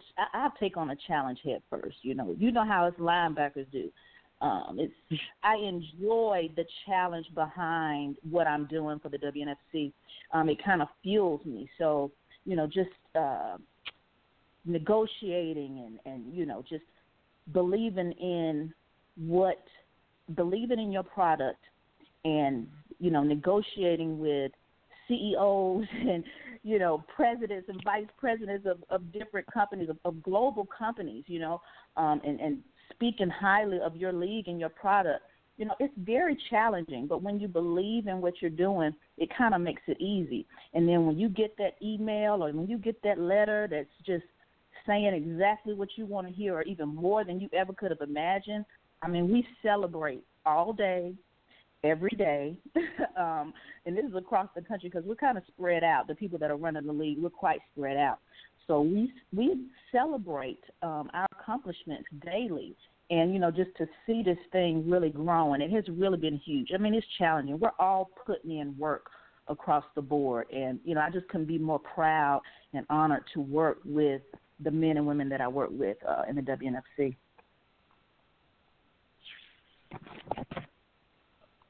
Very cool. Yeah, anything for you, OJ? No, I was going to say I agree with that. I think for me, the biggest challenge has been just having a solid, we've had more success with people who know nothing about women's football, businesses. We're bullish, gone to the biggest brands on the planet and made it to key decision makers. And we're literally, some of the emails that I have in my inbox right now, I still can't believe, because years and years and years of having my own team and being bullish and trying to get those people to respond to us. But something we've done with this brand has caused those people to take us seriously. And I will tell you, the toughest thing is to get the people that you're working for, women's football, the owners, the players, to see the vision, because everybody else outside of it seems to get it. Yeah, that makes sense. But it's been challenging in talking to teams who are comfortable, and finding teams and finding players who want what we want, because I think everybody doesn't want the same thing. Some people don't want a professional sport. Some people want amateurism. Some people want to do things just like they are, and want a league that has where they can do things the way that they're doing them, and don't want to rock the boat. So I think that's probably been the biggest thing, is clearly identifying who aligns with our model, so that we can go work with the right people. Yeah, and if you don't mind me jumping in again, I speak about, some of the challenges just behind doing what we're doing to launch this league. There are some challenging things, the people that don't believe in us or that speak bad against us. Sometimes it's challenging just to read things on social media, but we keep pressing. We're just going to keep going forward with what we believe in. And at the end of the day, if we know that we have given our all, we all have full-time jobs. We aren't getting paid to do this. We're doing it because we want to do it for women that play this game. We want to bring awareness to this game. We want to bring the best product that we can to women's football. And that in itself is keeping us going. And so people that are still questioning what we're doing, or who's doing it, or why they're doing it, after 2019, they'll say, oh, my God, I get it now. I get it. So we just ask that you just, keep your eyes and ears open. If there's anything you want to know, reach out to us, ask us. We're the ones that know what we're doing. And every week it'll be something new that we're going to let you know about. There are a lot of things we can't reveal right now, but in due time it'll all come out and everybody will know. We just have to put out the product that we believe in. Yeah, that's very, very well spoken. I think that a lot of people in our sport have been kind of jaded a bit. You know, we've had so many salesmen come in and give us pitches, and I think that you're right. Everybody has different focuses, but there are a lot of people that are just kind of jaded. I think it's trying to basically take some time and to prove it. And I think if people are patient, they'll see results, but it's going to take some time. That's it for me. I'm going to pass it off to Bean. Sorry, Bean, I didn't mean to take so many questions. Oh, I'll get you later. Okay. Because I know other people have questions, so I'll just go with one or two. You brought up something. Well, first off, I've always liked the idea of what you guys were planning on and trying to do, because I think, well, yeah, why not? I also agree that there's people that aren't on the same page just because, you're right, they just have other goals, other desires. Maybe they feel like a pro league would eliminate their ability to play football. Everyone's at different levels of abilities, all those kind of things. But the big thing I was going to ask was, and you brought it up right at the end, is that it's difficult. I think it's so lame when people want to go on social media and surmise or guess or make comments about things when they haven't gone to the source. And if they wanted to know, they could just go ask one of you guys. I mean, there's like 20 of you guys at least, you know, running this whole thing. Everyone's got a title and stuff. So why don't they go ask? And I think that's really weak of people to badmouth or question on social media, and why don't they just go ask one of you guys? So because I don't know who asked, do you feel like you had more people that wanted to be in, or did you feel like you had to go recruit the exact type of and market? That's a really good question. We just Kay and I just talked about that.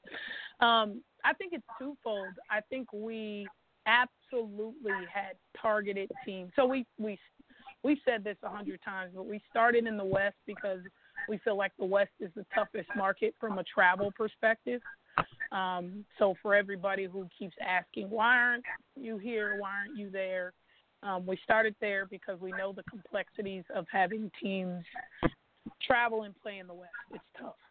So we had a very specific group of states and cities that we wanted teams in. And for the majority, we got those teams.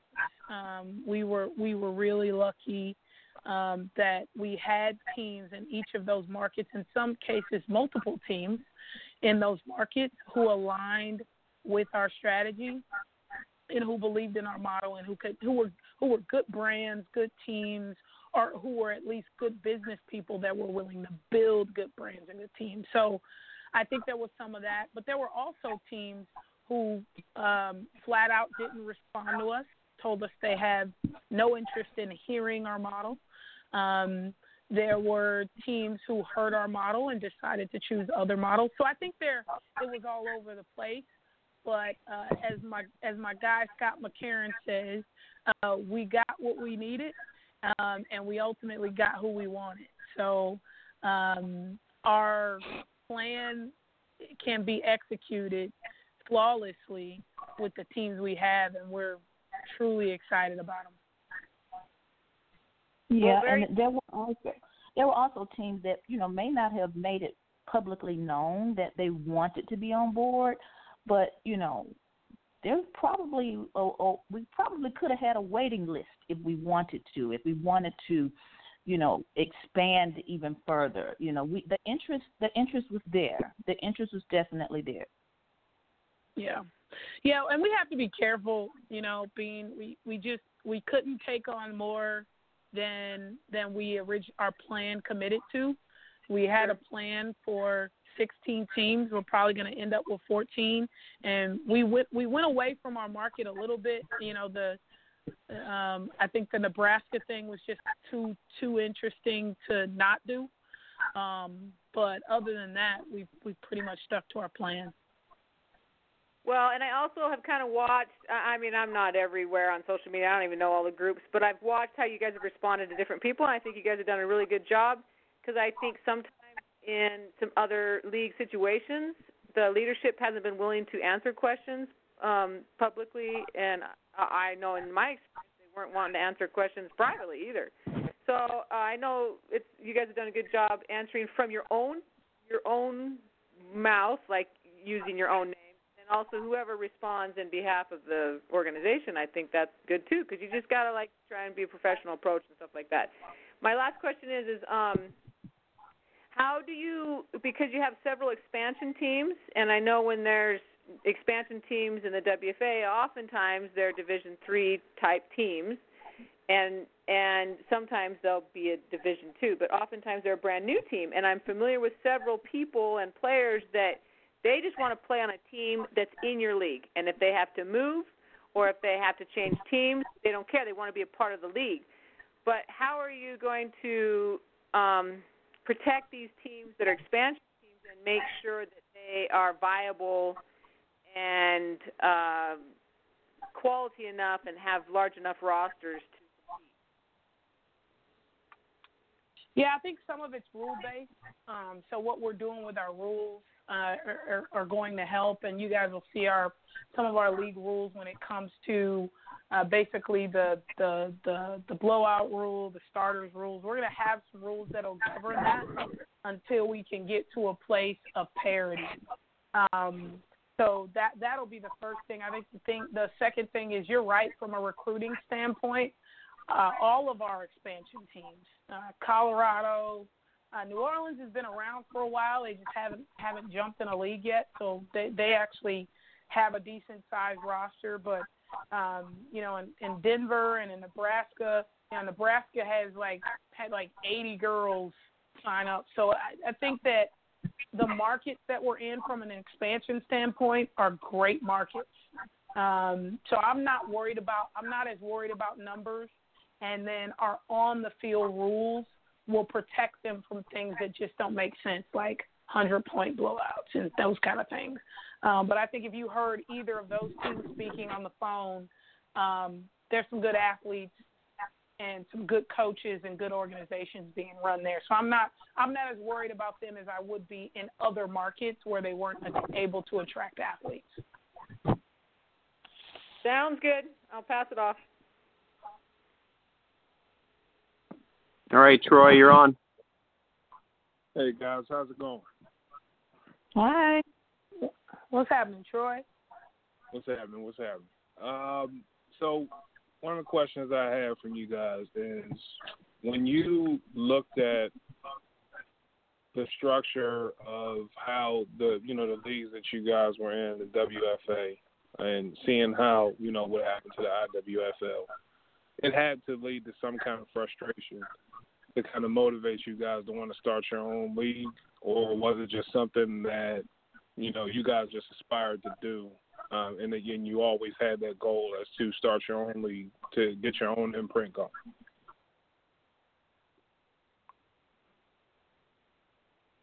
Candace, you want to go first?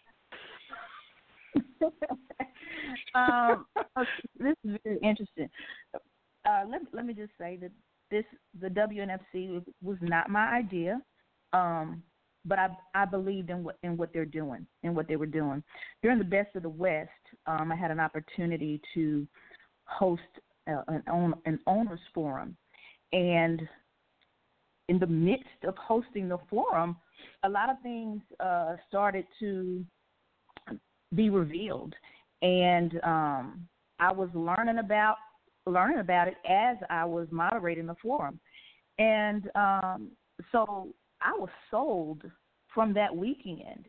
And it wasn't until later that I was asked to come on board to serve as commissioner. But I'll tell you what, I played in the IWFL.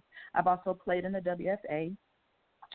I've had concerns as a player, going to different venues, and we pull up on the bus, and I'm thinking, are we at the Little League field? And, there are no locker rooms.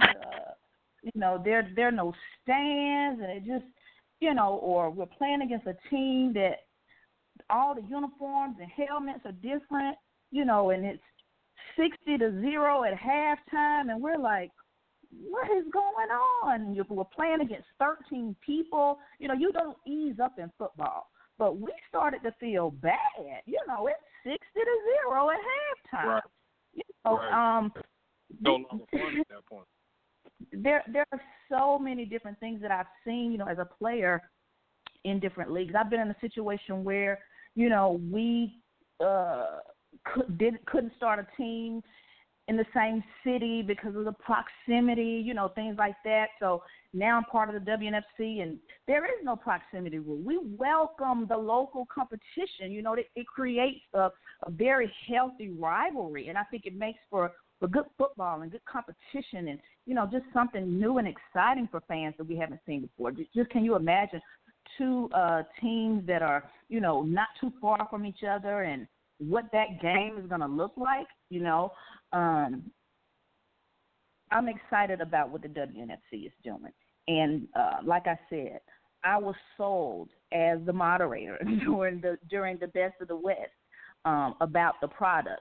And many of the things that they spoke about, you know, I've experienced those things as a player. And even after retiring, seeing some things from a different perspective, you know, I'm just like, wow, there's so many ways that things could be improved. And so now I get to work on that, you know, with these group of men and women. And, you know, we're making things happen, and I'm excited about it. Yeah, and so Kaye is way more diplomatic than me, and that's saying a lot because I could be pretty diplomatic. But yes, so this thing started, I think, 50% out of frustration and 50% out of kind of entrepreneurial excitement about women's football from Bryant Sewell and myself. And I will just tell y'all frankly, yes, we were very frustrated. We were at the top. You know, we were sold that we were in the best league possible for a professional level women's football team, and we were at the top of that league, and nothing. We weren't getting anything. As a champion, we showed up, and another team asked for my girls, like literally straight face, wanted my girls to play on a field that had sand on it. I call the league, and I'm like, can you enforce something? Like, is there some? Well, you know, everybody doesn't have the same opportunities. Yeah, that moment was the moment I knew I would eventually start a women's football league because right. I wanted something better for the athletes who wanted something better. Like, there's a lot of women coming into women's football that don't know no better. So you tell them, hey, you're going to play on this sand, and I'm going to give you a helmet, and you're going to pay $1,000, and it's going to be awesome because you got a sisterhood. They're going to say, yeah, and they're going to do it for 20 years. Well, that's not what I'm about. That's not what the WNFC is about, and that's not what these teams are about. So, yes, absolutely, there's frustration. And I think for me, if I know that somebody is taking 38% of every dollar that a team gives to a league and putting in their pocket as a salary, I don't have what I need as a team, then I'm not going to be a part of it. I'm with that. So, absolutely. You know, We have expectations. We're just setting the standard a little higher. You may have seen in our social media banners where it says, you know, standard of excellence. There is a standard of excellence that we have for all of our member teams, and so, you know, we're going to hold them accountable. You know, and I think that experiencing or even witnessing. I'll give you another example. A team traveled 6 hours to play someone, and they got there, and the team forfeited, and nothing was done about that. You know, what do you do to help this team out that traveled 6 hours? You're talking about bus and food, and people took time off their jobs. You know, like That's not going to happen in the WNFC. You know, we are going to hold our teams accountable. Awesome. Yeah. And you know what? And you do see a lot of that. And so, you know, sometimes we'll go through the standings and you'll see that 2-0 there. And then, you know, in the first week, and then you'll see 2-0s. And then it starts to get more and more. And then you also see like it's a common thing amongst, you know, like one particular organization. And then, you know, you may have a team that gets canceled or cancels their season.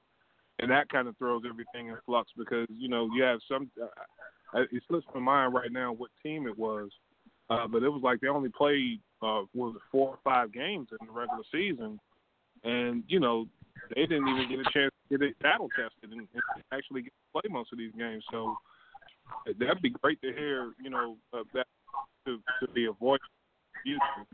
And speaking of that, you know, so how does that work? You know, I don't know if you guys have time into it, but how does that work to prevent like that from occurring? Yeah, I think it's a couple things. One is the amount of people that you're trying to manage. We're not against having 90 teams in our league because we don't like women's football. We're against doing it because it is virtually impossible to manage that many teams, that many people, and to enforce it. I feel like I'd have to have a staff. Bean talked about my staff of 20. I feel like we'd have to have a staff of 50 to manage that many teams and keep them accountable to the rules of the league. So one of the things is to just be smaller, just have a more controlled group of people so that they can achieve the things you want to have. The other thing is financially, we're going to make it viable to travel to away games. So our ownership committee is forming right now, and one of the first things that they have to do is bring a proposal to the league leadership on revenue sharing. How are they? What are they going to give the road team every time they show up to a home game? And what does each team need to put up in order to have available if they were to, God forbid, forfeit? The other thing is if you do forfeit in this league, you have to reapply for entry into the league, and that application process means a 100% ownership vote as well as a 100% vote from both our board and our executive team. So those are the things that we are doing to prevent it. Beautiful, beautiful. And so, listen, OJ, we've had you on so many times. I know the passion that you come with, and you know, I got a lot of faith in what you do. So I'm definitely looking forward to it. I definitely agree with a lot of things that you guys are saying. I mean, I think a lot of it has been just, you know, some leagues have just had too many teams, and just the forfeits is just disheartening to watch, especially seeing the popularity is growing around the world, not just in the U.S., around the world. And so my last question is, you guys are starting to how are you guys going to start capitalizing on that? That, you know, you're starting to gain a little ground with popularity, and you're starting to also get some eyes from NFL teams that are inviting, you know, NFL football you know, camps and things like that, and also inviting to see how they run. How are you guys capitalizing on that in the future as far as maybe a partnership with some NFL teams? We're already building a rapport with the teams that are in close proximity of our market areas. And we have relationships with NFL players associations and, you know, just collaborating and using our resources to help build our brand and to build relationships and to bring awareness to what we're doing. And, you know, a lot of the people that we're meeting, you know, they believe in it, and they're excited about it as well. I'm speaking of NFL players. They're excited about it as well, and they're willing to jump in and help however they can. And I think it brings validity to our product, and we're excited about, you know, seeing where this takes us. Yeah, and I think the other thing is we're bringing those people into our organization. Like, if you think about how many people we have involved in this, it is a very inclusive organization. This isn't a top-down run league. Like, we are saying if you have somebody who can help women's football, come help us. Bring your talent. So, for example, our board, Lifford Hobley, who is the head of the NFL alumni chapter here in Dallas, is playing a huge part in our relationship with the NFL, and so are all the NFL women who are parts of our organization. So we're, to Kaye's point, we're leveraging relationships, but the biggest thing for us to have a relationship with legitimate organizations is to be freaking legitimate. is to get out here with a brand that people actually could put their logo next to. And that's what we're working on in year one. By the summer of 2019, we need to be pretty enough, strong enough, legitimate enough to where other brands want to put their brands next to ours. Awesome. Right. Awesome. Even in the middle of negotiations, when you mentioned, when we mentioned, well, this corporation is on board or we've solidified a partnership with, you start to hear and see light bulbs going off, and it's like it adds validity to what we're doing, and it almost makes it more exciting for them to want to be a part of it. Yeah, and you know what? I see that with you guys, and when I first heard about it, man, I was excited. Because I felt some of the things that you guys said. I mean, it was some things that are just. So I'm looking forward to seeing the new blood. I'm looking forward to seeing this, start to get rolling. And we're going to cover it, and we're going to be involved in it. So I appreciate you guys for coming on. Thank you guys again. Thank you. Well, let's have Mackenzzie, you guys, finish up here with you guys, pick your brains, and then we appreciate you guys making the time today. Hello, ladies. How are we doing today? Hey. Mackenzzie, what's up? How you doing? Okay. So my question, just a quick one here. So you guys kind of had already talked about your model as far as the teams that you were wanting to select. Was there any other specific reason why you wanted to just focus on those teams alone? Or was it just from your guys' based on your playing experience, based on just to kind of give it one first, like, centralized demographic? Like, if you want to delve deeper into that, that'd be great. Yeah, I think there's a couple things. The brands, we tried as much as possible to start with brands that were familiar with ownership groups that were familiar. We actually invited a bunch of teams, a lot of people may not know this, to Dallas. We had about 12 teams physically in Dallas for an informational session and another 12 teams probably on the phone prior to even launching the league. So we pitched this to the people that we thought fit the model. And when I say fit the model, I mean those owners who are willing to work extremely hard to improve their brand, those owners who were willing to look at their budget and potentially do things a little differently to make sure that they played whoever was in this league. It also kind of started from the top. Do we have the ownership groups who are willing to work their ass off for the next 3 years to get to our shared goal? And so that's kind of where we started. And then the other one was like legitimate businesses. A lot of women's football teams aren't even like 501c3s or LLCs or partnerships or even sole proprietors. They're just figurative things. So it was, is it a legit business? Is it being run by somebody who's enthusiastic, who can help us pull off what we want to pull off for the players?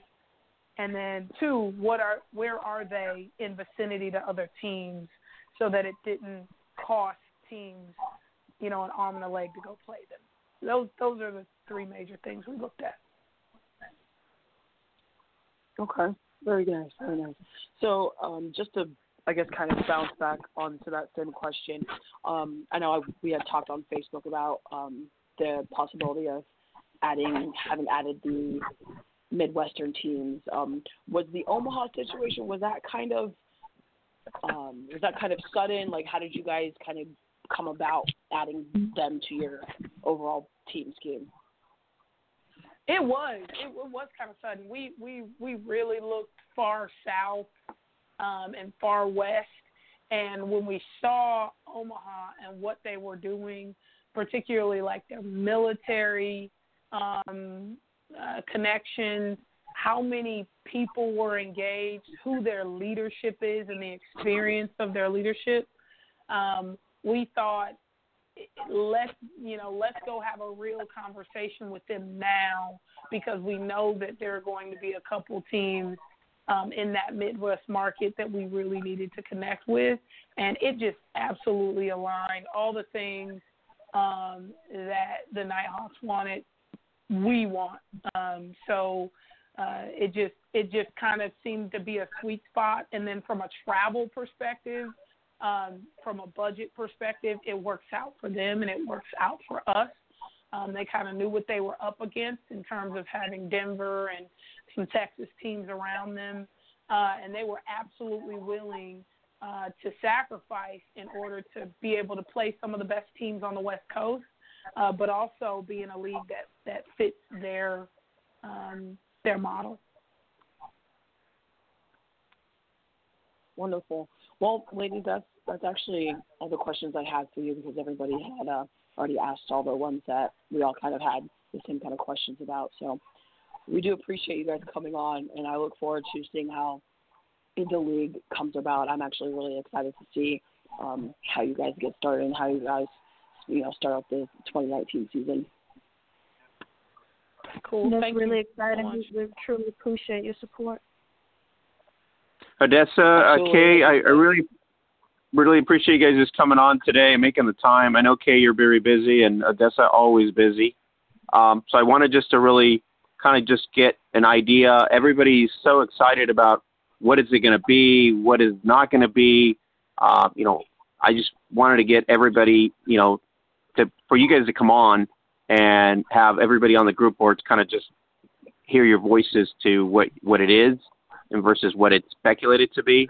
And so we're actually very excited for the model. I know, doing my own thing with business, and you guys have done business in yourselves and stuff like that. So, things are not going to be overnight. Reality is going to sink in as soon as April shows up in 2019. And to Kaye's point, logistics are going to come into challenges. But overall, the survival of one season is going to really give you a perspective for year two. And then obviously going forward, year two is going to give you a real foothold for year three. So we're really excited for the WNFC to kind of launch. Thank you so much.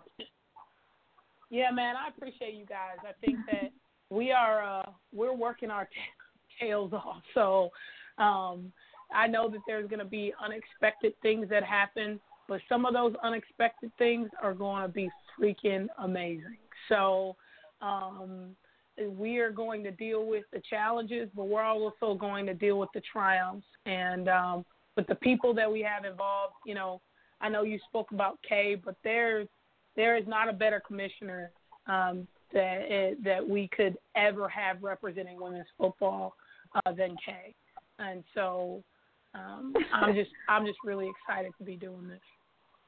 All right, Kaye, just to make sure you don't get a black eye like Adele does, just got to stay off that radar.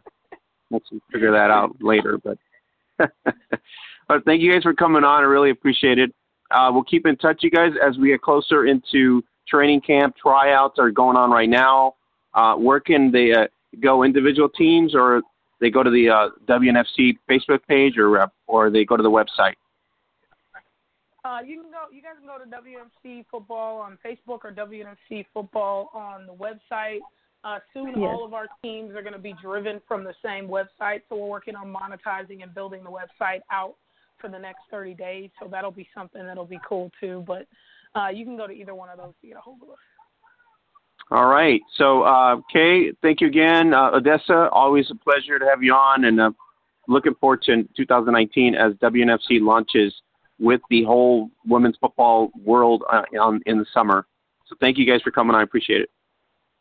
Thank you again. Thank you for having us. Thank you. Step your game up, baby. Okay, Troy, you got a challenge there. Hashtag step your game. Let's go NFL Week 5 here. What did you think of Earl Thomas, Troy?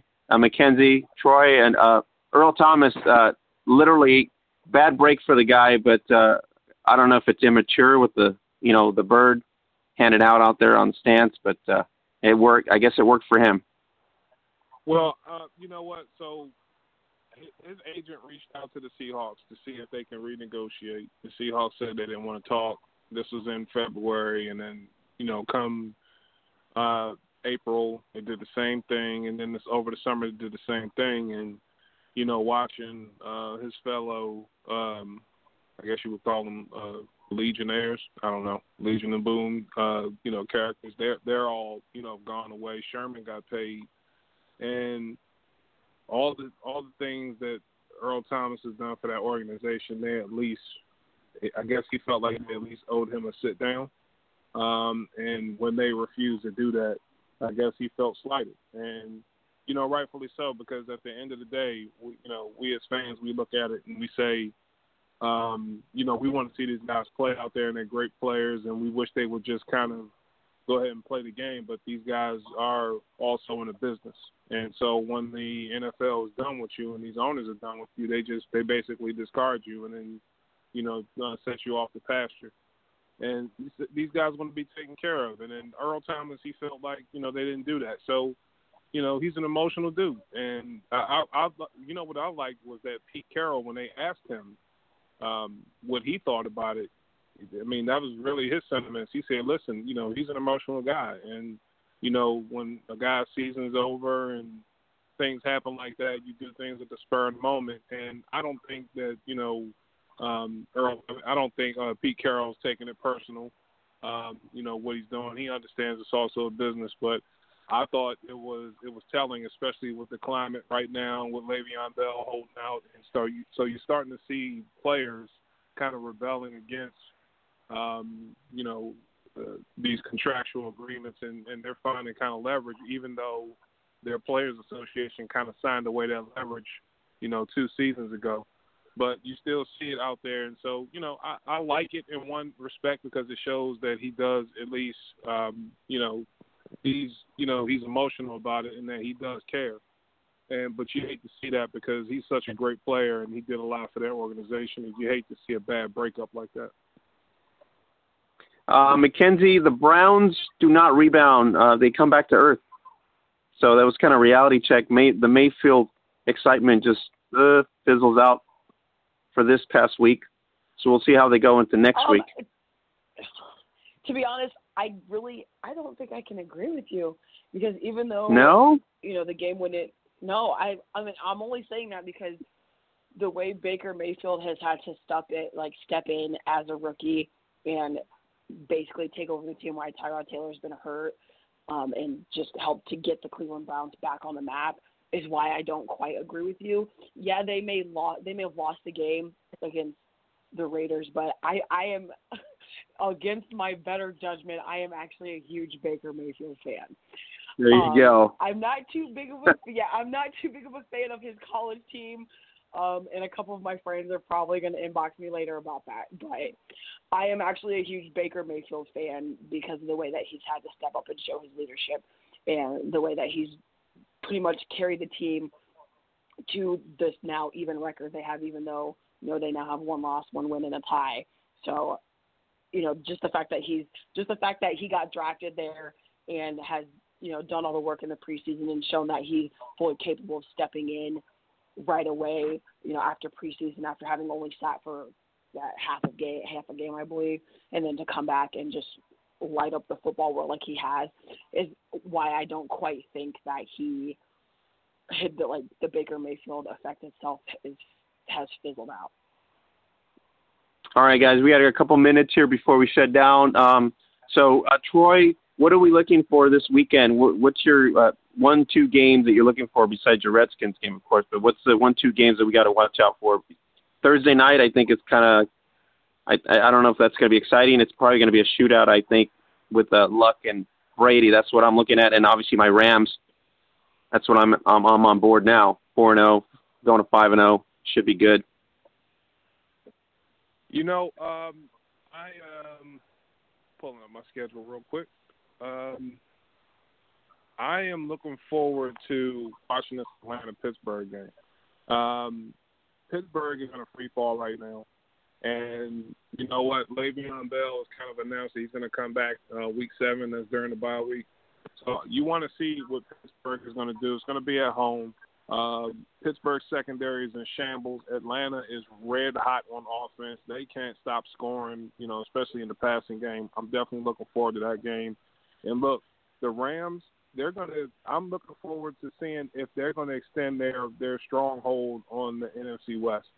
They're going into Seattle. It's a tough place to play, but Seattle is not Seattle anymore. So we'll see if they still have the magic that's in Century League Field. They still going to have that crowd, but are the Rams right now, they just look like they're just too powerful on offense, defense, special teams. They just got it all going right now. Those are the two games I'm really looking forward to. Oh, and there was one more, the huge game, Jacksonville, Kansas City. Jacksonville's defense against Patrick Mahomes. Man, that's going to be that's the game I need to see, you know, because, listen, Patrick Mahomes looked like a Hall of Famer in the first 4 games. I really haven't seen a better quarterback than him. That's including Brady and Aaron Rodgers this season. Patrick Mahomes right now is leading the league. He's the MVP right now. A quarter of the season is finished up. Jacksonville looks like the best defense. These are the matchups that you want to see if you're an NFL fan. So those are the 3 matchups I'm definitely keeping my eye out for. All right, Mackenzzie, we know you got your Cowboys on the mark as well, but what other key games are you recommending for this weekend? Other than my Cowboys-Texans, which I obviously am taking the Cowboys. I'm actually taking them by 3. So it's going to be a tight game, kind of like this Detroit game was. I'm seeing Minnesota at Philly. That one's going to be interesting to watch. Carson Wentz against Kirk Cousins. I'm kind of looking forward to that one. I don't think I can really pick a winner for this one quite yet. I feel like I have to see at least the first quarter and a half to really pick a winner out of that one. I got Green Bay at Detroit. I'm picking Aaron Rodgers and the Green Bay Packers by 10, especially after the Lions having fell to my Cowboys and in a very tight game, mind you. I just think Aaron Rodgers has too many outside weapons, and we all know how Aaron Rodgers lights up magic just out of nowhere. So I don't think the Lions are going to be able to defensively stick with them for the long haul of the game. I also have Cleveland hosting the Ravens. I'm actually taking Baker Mayfield to pull the upset. To be completely honest. Over Flacco? Over yes. Flacco? Are you kidding me? Yes, I am. Absolutely. Oh no, I'm serious as a heart attack. Absolutely. Oh my God. By 10 points. Oh man, I'm gonna write this down. Yes, I know. No, I'm writing this down. This is salty. Look, it's not salt. Okay, it's just. Like I said, I'm a Baker Mayfield fan. Okay. All righty then. I believe in picking the underdog. He's the man. All right then. All right, you heard it here. Flacco's going down. Mayfield's going up. Browns get a win. You heard it here. All right, so guys. All right, guys. Thanks to Kaye Mitchell and Odessa Jenkins as well as Jennifer King for coming in, kind of giving us some insights on her journey into the Carolina Panthers internship as well as her championship overseas and in the States. And then Kaye Mitchell and Odessa Jenkins giving us the insights on the WNFC as it's coming up on full bore here for 2019. So catch us all on Facebook.com, Gridiron Beauties, as well as you can go to the hub at Twitter as well, Gridiron Beauty. And don't forget to subscribe to our Apple Podcasts as well, the best podcast covering women's American football and NFL news here. And we didn't get to the women's news and notes, but you can go to the hub on Facebook.com, Gridiron Beauties, and get that weekly breaking news, inspiring stories. Check it out. And we are literally over, I think, 6,500 now. So awesome job, everybody. So we'll see you guys next week as we talk college football, NFL, and a lot more women's football news. So for Mackenzzie, Brooks, Oscar Lopez, the absent Louise Bean, Holly Custis, and Troy Wilson here. We'll catch you here next week. Have a great night, everybody.